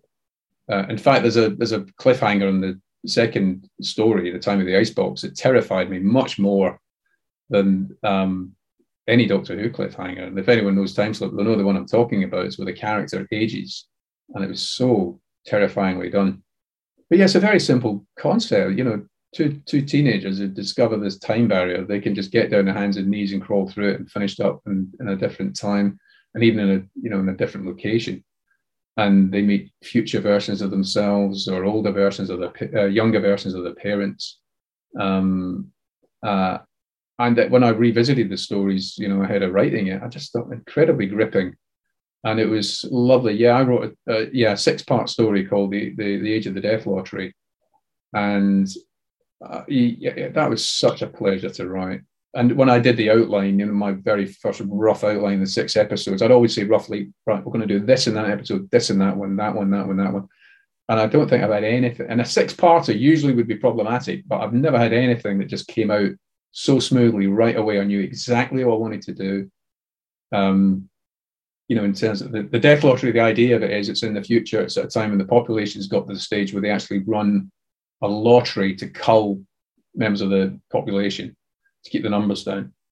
And uh, and I went into that a bit of rationale for it. Why would people accept it? What you know, what checks and balances would they have to ensure that people didn't just try and do a runner or people didn't try and substitute themselves for loved ones and all that kind of thing. Worked it all through, and then yeah, came up with this story that I was really pleased with. And then we had Sarah Sutton come in to do a character again who, who has kind of she has a future version of herself, and she actually had a scene where she acts with herself, which I think is one of the most impressive acting thing jobs I've ever seen done. Uh, maybe anywhere, never mind just Big Finish, but anywhere. Uh, yeah, I, I, in fact, when she was considering the role, she was sent that that scene, and then she she read it and um, then came on board. And I'm so so glad, so so glad she did. Again, doing something different from Nyssa. People, people don't know Sarah Sutton played Nyssa and Doctor Who and in big in a you know for Big Finish, and she actually was turned up in a in a Star Cops of mine called Hostage, and again she was just excellent in it. Yeah, I hope you know. I, uh, oh yeah, I, yeah. I hope Sarah does more of my stuff as well. She's so so good, such a good actor. But yeah, Time Slip. big, big fan of it. I was so, so pleased that Big Finish uh, came around to doing it. Now, another series you've had a lot to do with from the very start and continue to do so is The Survivors. So, how did you end up coming to write for The Survivors? And, and, and you've actually played a very, very um, pivotal role in terms of a lot of major storylines and driving the plots. So, was it another passion of yours? Yes, yeah, I, I remember Survivors from first broadcast very, very well. Um, it made a huge impression on me at the time. I'd have been about 13 or 14 when it's going out. Uh, yeah, the involvement was as usual. It was, a, it was an email from Big Finish from from David Richardson, and I was absolutely delighted to get on board with that. And uh, yeah, it's been, and that was another one, kind of like when Linda Newton getting involved with Star Cops. Initially, we didn't have Carolyn Seymour. Uh, we weren't in touch with her to play Abby Grant, one of the lead characters, and and then yeah, I think we'd written the storylines just about the script, and then uh, somehow uh, contact was made with Carolyn, or Carolyn made contact because she'd heard about it and was very keen to be on board. And I was asked to write a new scene introducing my episode, which was the third episode of the first box set called Judges, um, where uh, Jenny and Greg, uh, Ian McCulloch and Lucy Fleming, are going off to London and they're saying goodbye to Abby, um, played by Carolyn. Uh, and then that was the very first thing recorded, I'm pretty sure, uh, for Survivors at all at Big Finish, uh, ahead of everything else. So it was great. It was great to you know to be able to write a scene with all three of those characters, but then you know take it forward and have uh, you know Greg and Jenny. Uh, and it is Survivors, I would say, is my favorite Big Finish gig. I enjoy it all, but Survivors, Survivors is one of those things I, I think where it's particularly compelling, I don't think there's any other series like it for if you listen to it, you think, how would I do in that situation? Uh, if all the trappings of modern life are taken away. And I remember listening, uh, you know, the first time I listened to it, I was walking around Croydon, it was a big town in South London, and there's buses and cars, there's aircraft in the sky, there's, you know, electric powered things all around you. I think if all those things are gone, what would you do, and, and how would you how would you do? Would you be a good survivor? You know, or would you just get depressed or succumb? Would you just let others trample all over you? Um, you know, would you be positive or you know, would you succumb? Basically, yeah. How would you do? Would would you be able to just go back to basics?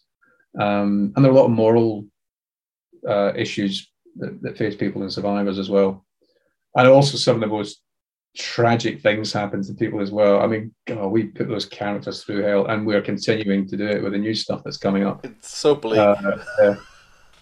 But it's good, and I've just been asked to do a lovely things. I mean, it was great when, you know, when uh, Greg came back into the series. Uh, I, th- I, think it's series six. I did an episode called Lockup, and that, you know, that was so nice. And we had Abby and Greg meeting up, which they hadn't been able to do in the in the TV series because Abby is only in series one. Um, yeah, and I think my actually my all-time favorite scripts for Big Finish actually, and, and it's not just the scripts, but how they were produced and acted as well, uh, from series five of our big um, Survivors, where I wrote episode one and episode four of a story where the death, this plague, this pandemic, uh, came back for a while and people started dying from it again. And I actually did a lot of research there into bacteria and viruses and how they change and how there are different strains, all this stuff that is kind of common knowledge now. And, you know, stuff that can be seen under a microscope and can't be seen under a microscope. And, and actually the evolution of a virus uh, was key to, to that. But it was a story of kind of a, a typhoid Mary character called Carol Baker, who's a, a nurse who actually infects people without being in, without having symptoms herself. And Neve McIntosh played that character just amazingly. And there's a scene towards the end of episode one. I can't, I won't describe in case anyone wants to go, it's too spoilery, but it was brilliantly done, brilliantly acted. Sends a chill through me every time I hear it. And Ken Bentley did a fantastic job directing it and just let it go on, just a nice length of time to just really chill the bone. And working with another character who I really loved. yeah, yeah, yeah, It's a, it's an yeah. awful, it's an awful scene, and I was very upset. Oh. wasn't happy with it. Was one of those, when we finished recording it. When we finished recording it, I mean, I, it was just quiet, and we just looked at each other and went, "Oh my god, Oof. wow." Should we all take a moment? Yeah, yeah, yeah.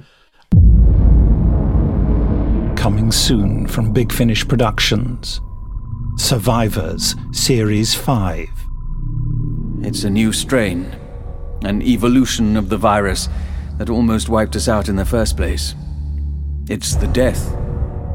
It's back. This is a matter of life and death. I've seen entire communities destroyed by this epidemic. Angel of Death! The Angel of Death! That's what you are! Ow! Ow! And the reason I'm staying back here is. I might be infected too.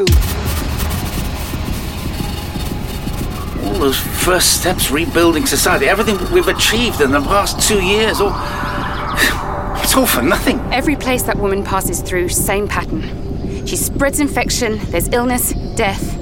Then those that can walk just abandon their homes. A greater purpose awaits you. Your sacrifice will be our saving. I can't believe it, Greg. The death. It's come back. Big Finish. We love stories. I'd, I'd like to think we'd do we'd do better than they did, but having seen how people reacted with Well, we talking say, I, think I think the strapline um, we usually got on the blurb for these is that you know after the death, because the de- if people don't know, the survivors is about a pandemic that wipes out like ninety nine point nine percent of the population. Uh, so we've lost all the trappings of normal life, although some of them are coming back in the new series that we're doing. Uh, but um, uh, yeah, uh, you know, so very few of the population survive, and it's it's about how you know how they survive. But the strapline we use is that yeah, some of the, the best of humanity has survived, but some of the worst of humanity as well. And there's just nasty, nasty characters around who do nasty, nasty things to people. Usually Abby Grant and and, and Jenny Richards. So after it's been what four or five years since the last box set, and now there's two more coming out. Uh, yeah, series nine. I'm not sure when we did that. Uh, yeah, maybe four or five years ago. Um, but yes, uh, and I'm I'm script editing the the new lot. They're, they're all recorded. They're they're in the can. They're done. Uh, it's called Survivors New Dawn. Six episodes. Uh, and it's 20 years after the death. It's 15 years after the events of Series 9. And uh, society is beginning to come together again. There's a, there's a government of sorts in, established in Cambridge. And there's even in the UK, there's a general election in the uh, looming to kind of, you know, to re-establish proper democracy. Uh, there, there are occasional air flights. They're not that common, but they're, they're done mostly run by by the government. There's international flights as well, and there's some contact between U, the UK and Europe, for instance. Uh, but the world gen gradually is getting back on its feet.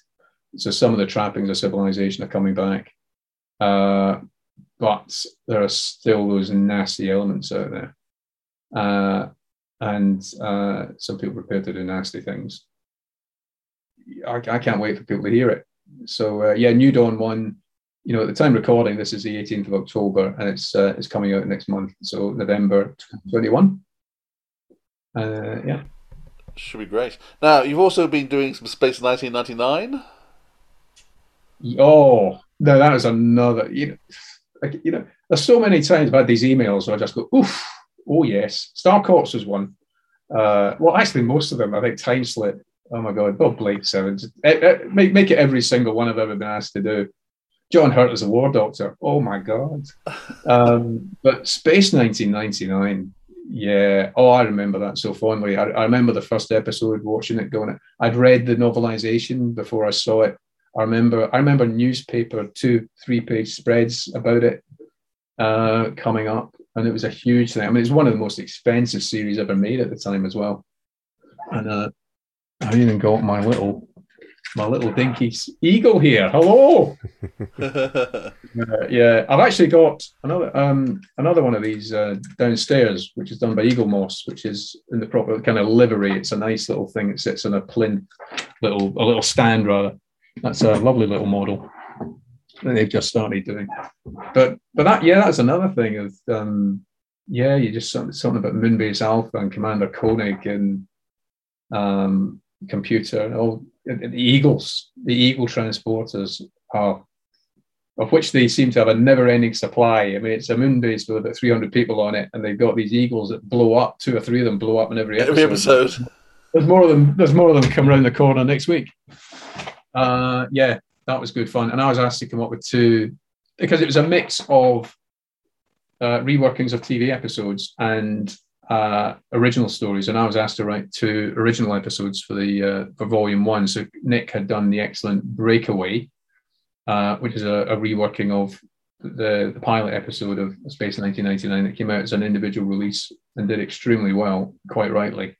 Um, so yeah, then I was asked to do these two original episodes, uh, which is yeah, really, really, really good fun to do. I'm pinching myself, and yeah, yeah, I'm doing Space 1999.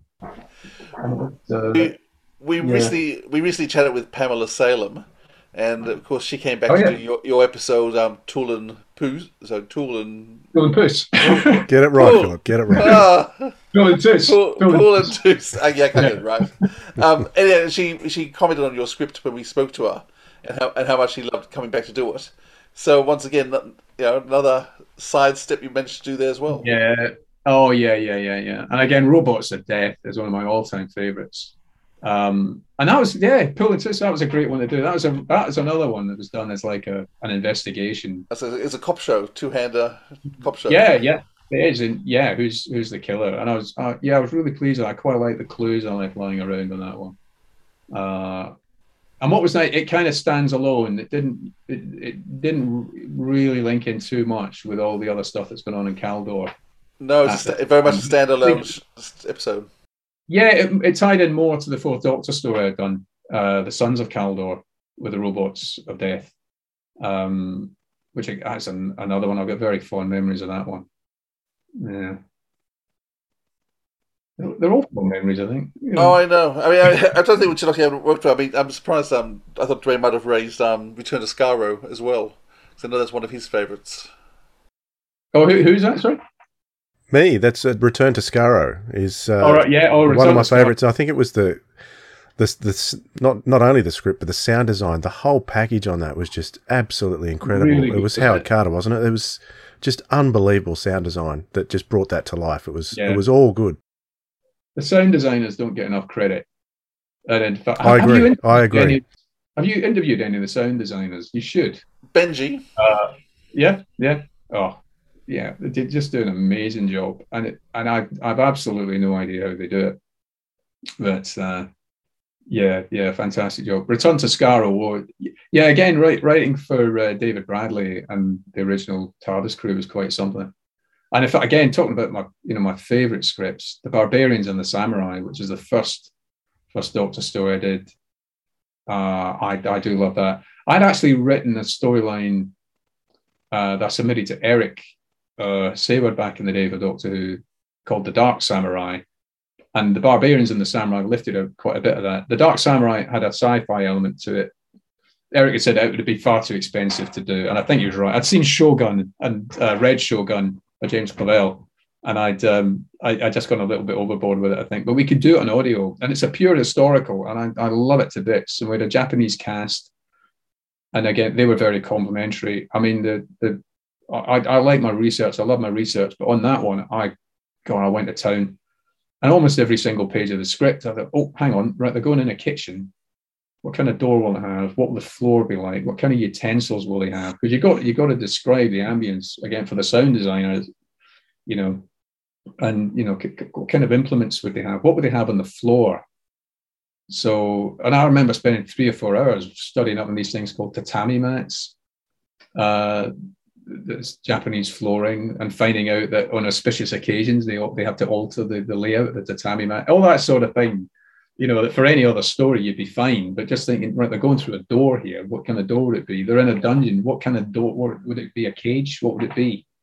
You know, and would, would they, they had to make a bomb, and it'd be right. What what precursors could they have in Japan in the 19th century because they're shut off from the rest of the world. And um, now I'm, because of my time in counterterrorism, I know a lot about explosive precursors, and I was going through things that I knew, and they, they wouldn't possibly have had access to any of it But then I found a way that they could potentially manufacture black powder, so I went with that. But so so much research, but I was so pleased with it at the end of the day, and it was nice that the Japanese cast were so complimentary about it as well.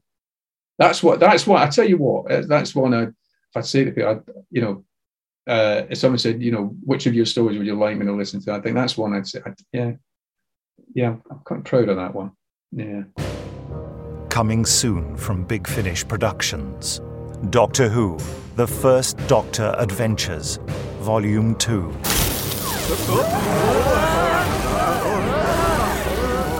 What's happening? Uh, a slight miscalculation, that's all. Slight? Where have you come from?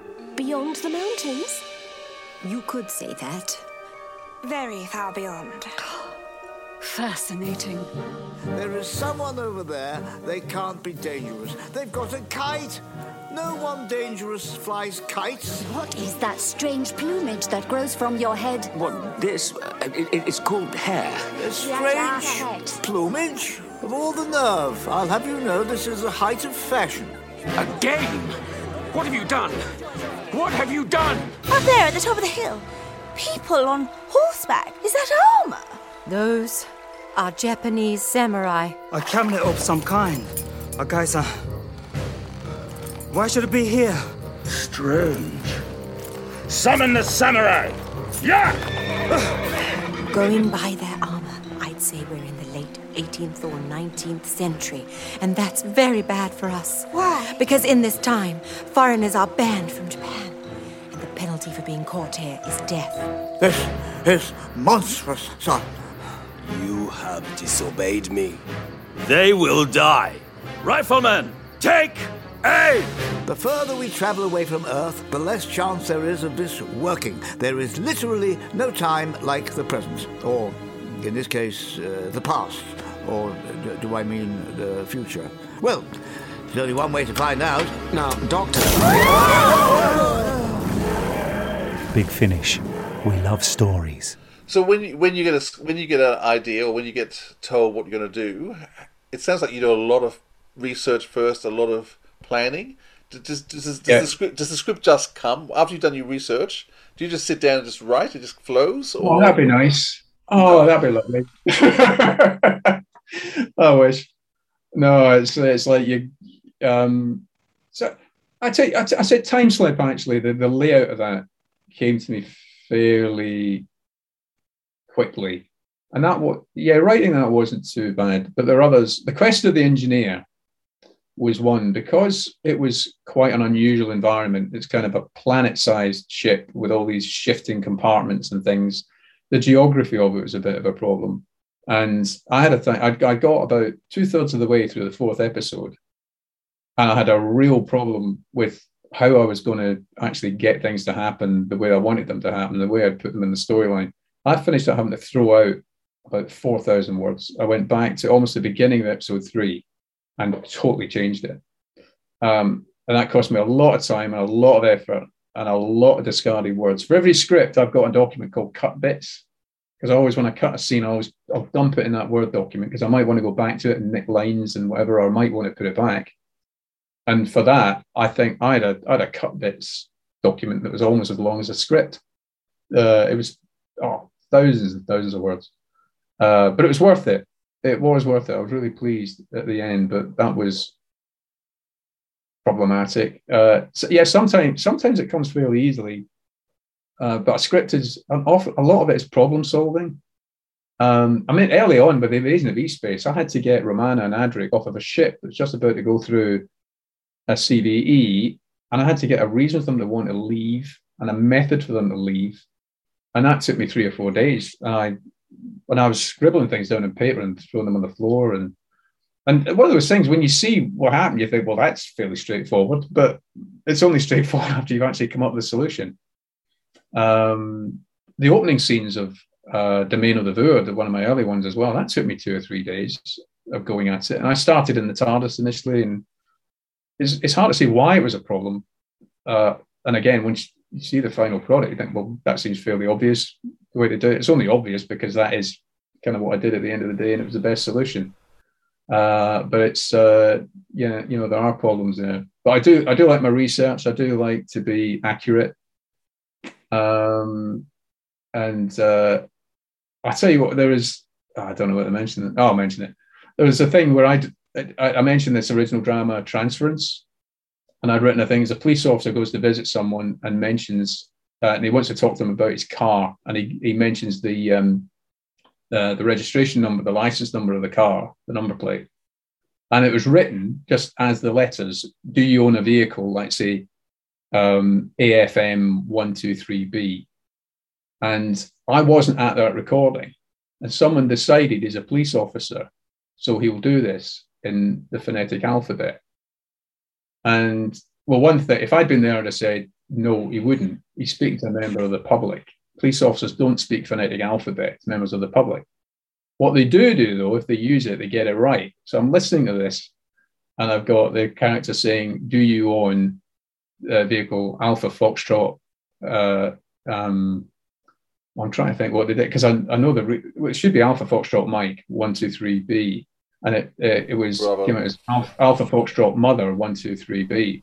And I thought, like, they got they got the phonetic alphabet wrong, and I've tried to track this down. I've actually spoken to people over there. In fact, as a, a friend of mine was one of the actors, and I was trying, where did this come from? How did it happen? He couldn't remember. Someone chipped in with it be phonetic alphabet, and then they got the phonetic alphabet wrong. And again, for someone who loves his research, and again, there's a thing people are going to think I wrote that as Alpha Foxtrot Mother, you know, one two three B, but um, uh, you know, that's just about, these things happen, you know. But but I do I do like to get things right. Uh, so I wrote a third Doctor story, Storm of the Horofax, and I did an awful lot of research into the Navy and the the language. The opening scenes have got like depth charges being launched. They don't call them depth charges; they call them mortars. And there's a particular language around that that I wanted to get right. Another story, Vengeance of the Stones, an early one I did, starts off with two RAF jets in what would be, I mean, unit dating aside, it's this mid 70s. And um, and I researched particularly what type of aircraft were the RAF used for training out of RAF Lossiemouth in say 1973. Uh, so you know, just a sort of thing. I just wanted to get it right. This is making me think of the story uh, that's the background behind me, uh, the House of Kingdom. Yeah. Now, yeah. Was that one of the stories that you had to? Was this a story that you had to write fast because it, this is this was a pandemic story, wasn't it? Where David Tennant suddenly became available. Were you given a short time frame to write this one? I don't. I don't remember it being a particularly short time scale. No, I think it was. It was okay. I mean, David was doing quite a lot for us uh, during during the pandemic. Um, I don't think so. it wasn't one we had a lot of time on. But there, there are others that are certainly under more pressure. I think the War Doctor stories had to be written that I did for John Hurt. Uh, yeah, th- those had to be written fairly smartly. Um, just as one, a bit, just as a bit of trivia, the um, Anya's grandfather's name Merrick. It's unusual yeah. to to have Merrick as a first name. That's usually a hmm. surname, mm. uh, but it's actually my dad's name, so that's that stood out to me. I, have no idea. I have no idea where that came from. I think it just sounded good. And then we got Kevin McNally to play the part, which is even better. But yeah, I think it's just something you don't know where these things come from. I think I just uh, said Merrick Kingdom. That sounds good. Yeah, I have no idea where that came from. Hmm. Oh, actually, what I usually this ah, this might be it. What I usually do when I'm picking a name, um, and it can even be an alien name, I'll pick a movie sometimes a TV series, usually a movie, and I'll go on IMDb and I'll open up to all cast and crew, and then I'll just scan down the list and I'll I'll see something that just grabs me, and I think either that name, that first name, second name, or I'll see a name and I think right, I can tweak that just a bit to make it a little alien. So that that's almost certainly that's what I did there. Yeah, I think Barbarians and the Samurai. I was yeah again I was looking up Japanese actors and, and Japanese films and things. I found that a good yeah, a good source of names. Just to, you just look down the list and then you just see something that just yeah, that's right for that character. I used to, I used back in the day I used to use a phone book, but try and find one of those those things now. so you've written now the equivalent of about five or six seasons of Doctor Who. um, yeah, what what what is there left to do? What are you still keen to do? yeah, always more doc, more Doctor Who. Uh, more Star Cops would be nice. Um, I don't know. More everything by the sounds of it. Yeah, I, yeah, it's all just. Uh, I don't, I don't think anything got particular yearning to do. It was. I think Star Cops and Time Slip were two things I always had in the back of my mind. It would be lovely to do. Um, uh, second Doctor story would be good because Patrick Troughton is is my Doctor, so second Doctor. Oh, the other thing. I mean, we, actually, something we haven't mentioned yet uh, um, is Unit. Is another thing. I mean, I've done. I mean, I was Unit. Unit was the first series that um, uh, uh, the first one to the modern era that, that Big Finish were licensed for. I remember that was a phone. That wasn't an email. That was a phone call from David. And this was one of those tell no one conversations. And oh, I'd never known anything like it storylines just being redrafted and redrafted. And you know, this has got to be punchy. This has got to be faster paced for the modern series. And it was going to Stephen Steven Moffat, and uh, so there's a quite rightly, you know, there's a, quite a, a heavy hand on the tiller and we were reworking, just making sure you know those first storylines were uh, uh, were were right and whatever. And now, you know, several series later, again, I'm script editing Unit as we've got this new range, which is very exciting. Unit Nemesis, which is a story going to be told uh, an arc that's over 16 episodes, four box sets. Uh, we got the first one, Unit Nemesis One, Between Two Worlds, featuring the Eleven and with Tom Baker as a curator coming in as well. Um, that's coming out again in November, same month as Survivor's New Dawn. And that should, you know, very excited about that. We've got Unit Nemesis 2 in the can. And I've actually just uh, just this morning, just before I spoke to you, I sent off my draft storyline for the first episode of Unit Nemesis 3. Uh, and yeah, I'm very excited about this. And, uh, you know, it, it that grows. There's some really, really good stuff, some really good writing. But uh, yeah, we got Ice Warriors in the uh, the first set as well. In a very oh, in a very good story written by John Dorney, set in Australia. Oh, about uh, time! I love stories set in Australia. I bet you do. Yeah. Well, he's half Australian, but, uh, so it's appropriate.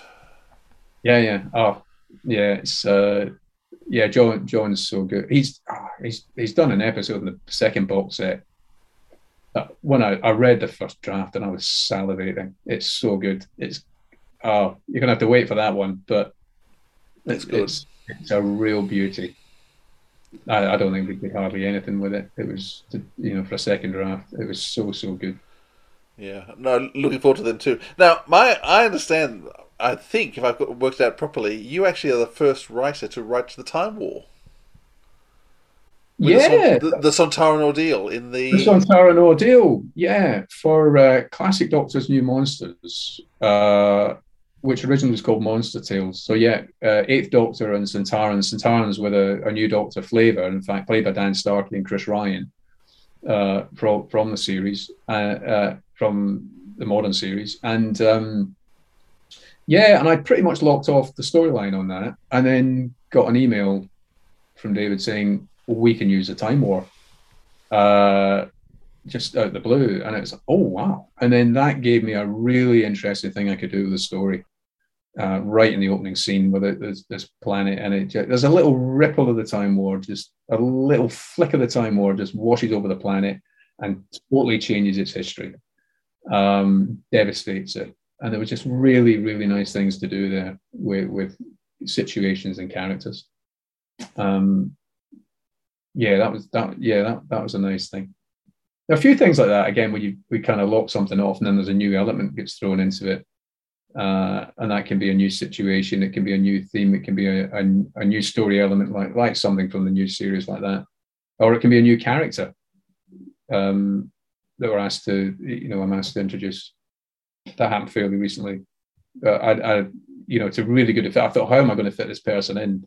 but it works to really good effect. And sometimes it's you know there's an, an actor, maybe a major character that you've, you've drafted in the storyline, even written in a script on one occasion, but then they're no longer available, so you have to replace them with another character who's maybe not someone who's known to the Doctor audience, that kind of thing. But that's uh, that, that you know that's all part of production and issues and you know availability. And I'll discuss some of it, like when Linda, you know, Linda Newton becomes available for Star Cops, was in touch. Well, what a lovely, lovely surprise that was, and and I, you know, it was great to go back to these things, these stories that we'd pretty much finished off and just rewrite and rejig. Uh, and the same with when Carolyn became available for Survivors in that first series. The, you know, you've got you've got some extra work to do, but very, very happily, you know, uh, absolutely. Well, listen, Andrew, thank you so much. You brought hours of pleasure for so many people along with all your stories, and you've even given been a out- while. us hours of pleasure now too. Okay, I thought when you said hours of wait, I thought you were talking about this podcast. We have been on for a bit, haven't we? but just yeah, thank you so much for all you've done, and we uh, look forward to what's co- coming next. Thank you. Yeah, I hope people like it. And uh, I, I, I think you will. Yeah, yeah. It's uh, people done a good job on it. From Big Finish Productions, Unit Nemesis, Volume 1. It looks like a stone arch and it's glowing, giving off this bright light. Well, at this stage, alien seems likely. A stone arch that gives off a glowing light covered with unrecognized symbols dating from 16 million years ago. It's not human. Professor Merchant. Who are you? Uh, Captain Josh Carter, unit. Who the blazes are you? A castaway. He's right, though. We can be nasty. Oh, I know just how nasty Time Lords can be. I think they spotted us! Yes, I've got that feeling too. It's, it's another Ice Warrior ship. Your organization is not known to me. Which just goes to show how discreet it is. Jackie! Oh, Osgood! Then we're not interested in those baubles. They're yours. Where's our three? Not now. Keep your hair on, soldiers. Shoot anyone that gets in your way. Hello. Who are you? Allow me to introduce the curator of the Undergallery. Have we met? You remind me of someone. You work for the royal household. My duties, sir, are concerned with the new National Gallery in Trafalgar Square. Oh, I'm in heaven. Who are you? Where are you from? I'm the curator. That's all anyone needs to know. I take ah. care of things. Big Finish. We love stories. Well, that sounds promising. Mm, There's a but, and it's a big but. I hate big butts. And you cannot lie? All right, Philip. Uh, lots of juicy details in that interview. That was a great one. Thank you so much, Andrew Smith. Uh, I hope you enjoyed that too, Philip. It was amazing. He- Andrew's just written so much content, so such a huge variety in nearly every single series. Yeah, it's wonderful. so Just- many ranges. Yeah, it's just amazing. So it was fascinating to talk to, and just an all-round fascinating guy. And you know, some of the stories he told before and afterwards about his time in the police force, which we're not putting here because we're not a police force or, uh, podcast. Um, amazing and very funny. All right, we'll, we'll uh, go straight into our recommendations. Thank you for listening so far, uh, because it was uh, quite an extensive interview. But uh, we've got a couple of things to recommend, and I'm just going to recommend. Actually, no, it's it's not my turn. It's your turn, don't- Philip. Don't take my turn, Dwayne. It's my turn. Uh, I'm going to recommend um, an Andrew Smith, surprise, surprise, but his first novel. So when he tur- after he wrote Full Circle, the TV script, he was able to turn that into his own Target novel. What an amazing, wonderful thing to have a Target novel! Uh, It'd be so exciting. Uh, it's been it's been mentioned in an audiobook recently with Matthew Waterhouse reading. Um, actually, I, I really enjoy Matthew's voice, and he's really much more as an adult, so he's not trying to do his younger voice, except for when he's playing Edric. No, But- he's but- he's good. But he's, good. actually a, he's a really solid performer. Uh, I think often often maligned. I think Matthew Waterhouse was in terms of what he brought to the role, and um, he's actually a very talented actor, and he voices this really well. John Leeson does all the K9 bits. There's a lovely music, music score with it as well, and it's just a, an all right good novel. So yeah, the audiobook of Full Circle by Excellent. Andrew Smith. What about you, Dwayne? What have you been listening to? Well, I'm going to not recommend something written by Andrew Smith, but something that he is associated with. Uh, I'm going to recommend Dalek Universe 3 because that it just released uh, uh, recently, and I've been listening to that over the last week. I haven't finished it yet, so I'm still going on it. Very, very good stuff. Uh, the whole series is magnificent, uh, set in the universe of Dalek's master plan, really, Yep. and it's um, yeah, sort of sort of galaxy spanning, universe spanning. Uh, and I love this this box set because the the final two episodes are uh, kind of a single story joined together. I think because I haven't got to the last story yet, but I'm still in the second one. But it's virtually a sequel to Destiny of the Daleks. It's um, uh, it, it it's take it takes up where Destiny of the Daleks left off with Davros going off into the prison ship, and we meet up with with Davros not long after that. So uh, very interesting to see um, David Tennant working against the Terry Molloy Davros. Uh, very very good stuff, and uh, yeah, I. I, I've just fallen. I've fallen back in love with David Tennant over this series. I can tell you, it's done it for me. He's brought me right back. Well, I never left him, but I'm glad you're enjoying him. All right, that'll do us for this instalment of the Sirens of Audio. Thank you so much for listening. It's been a pleasure to have your company, and we'll catch you all next time. Toodles. See you later.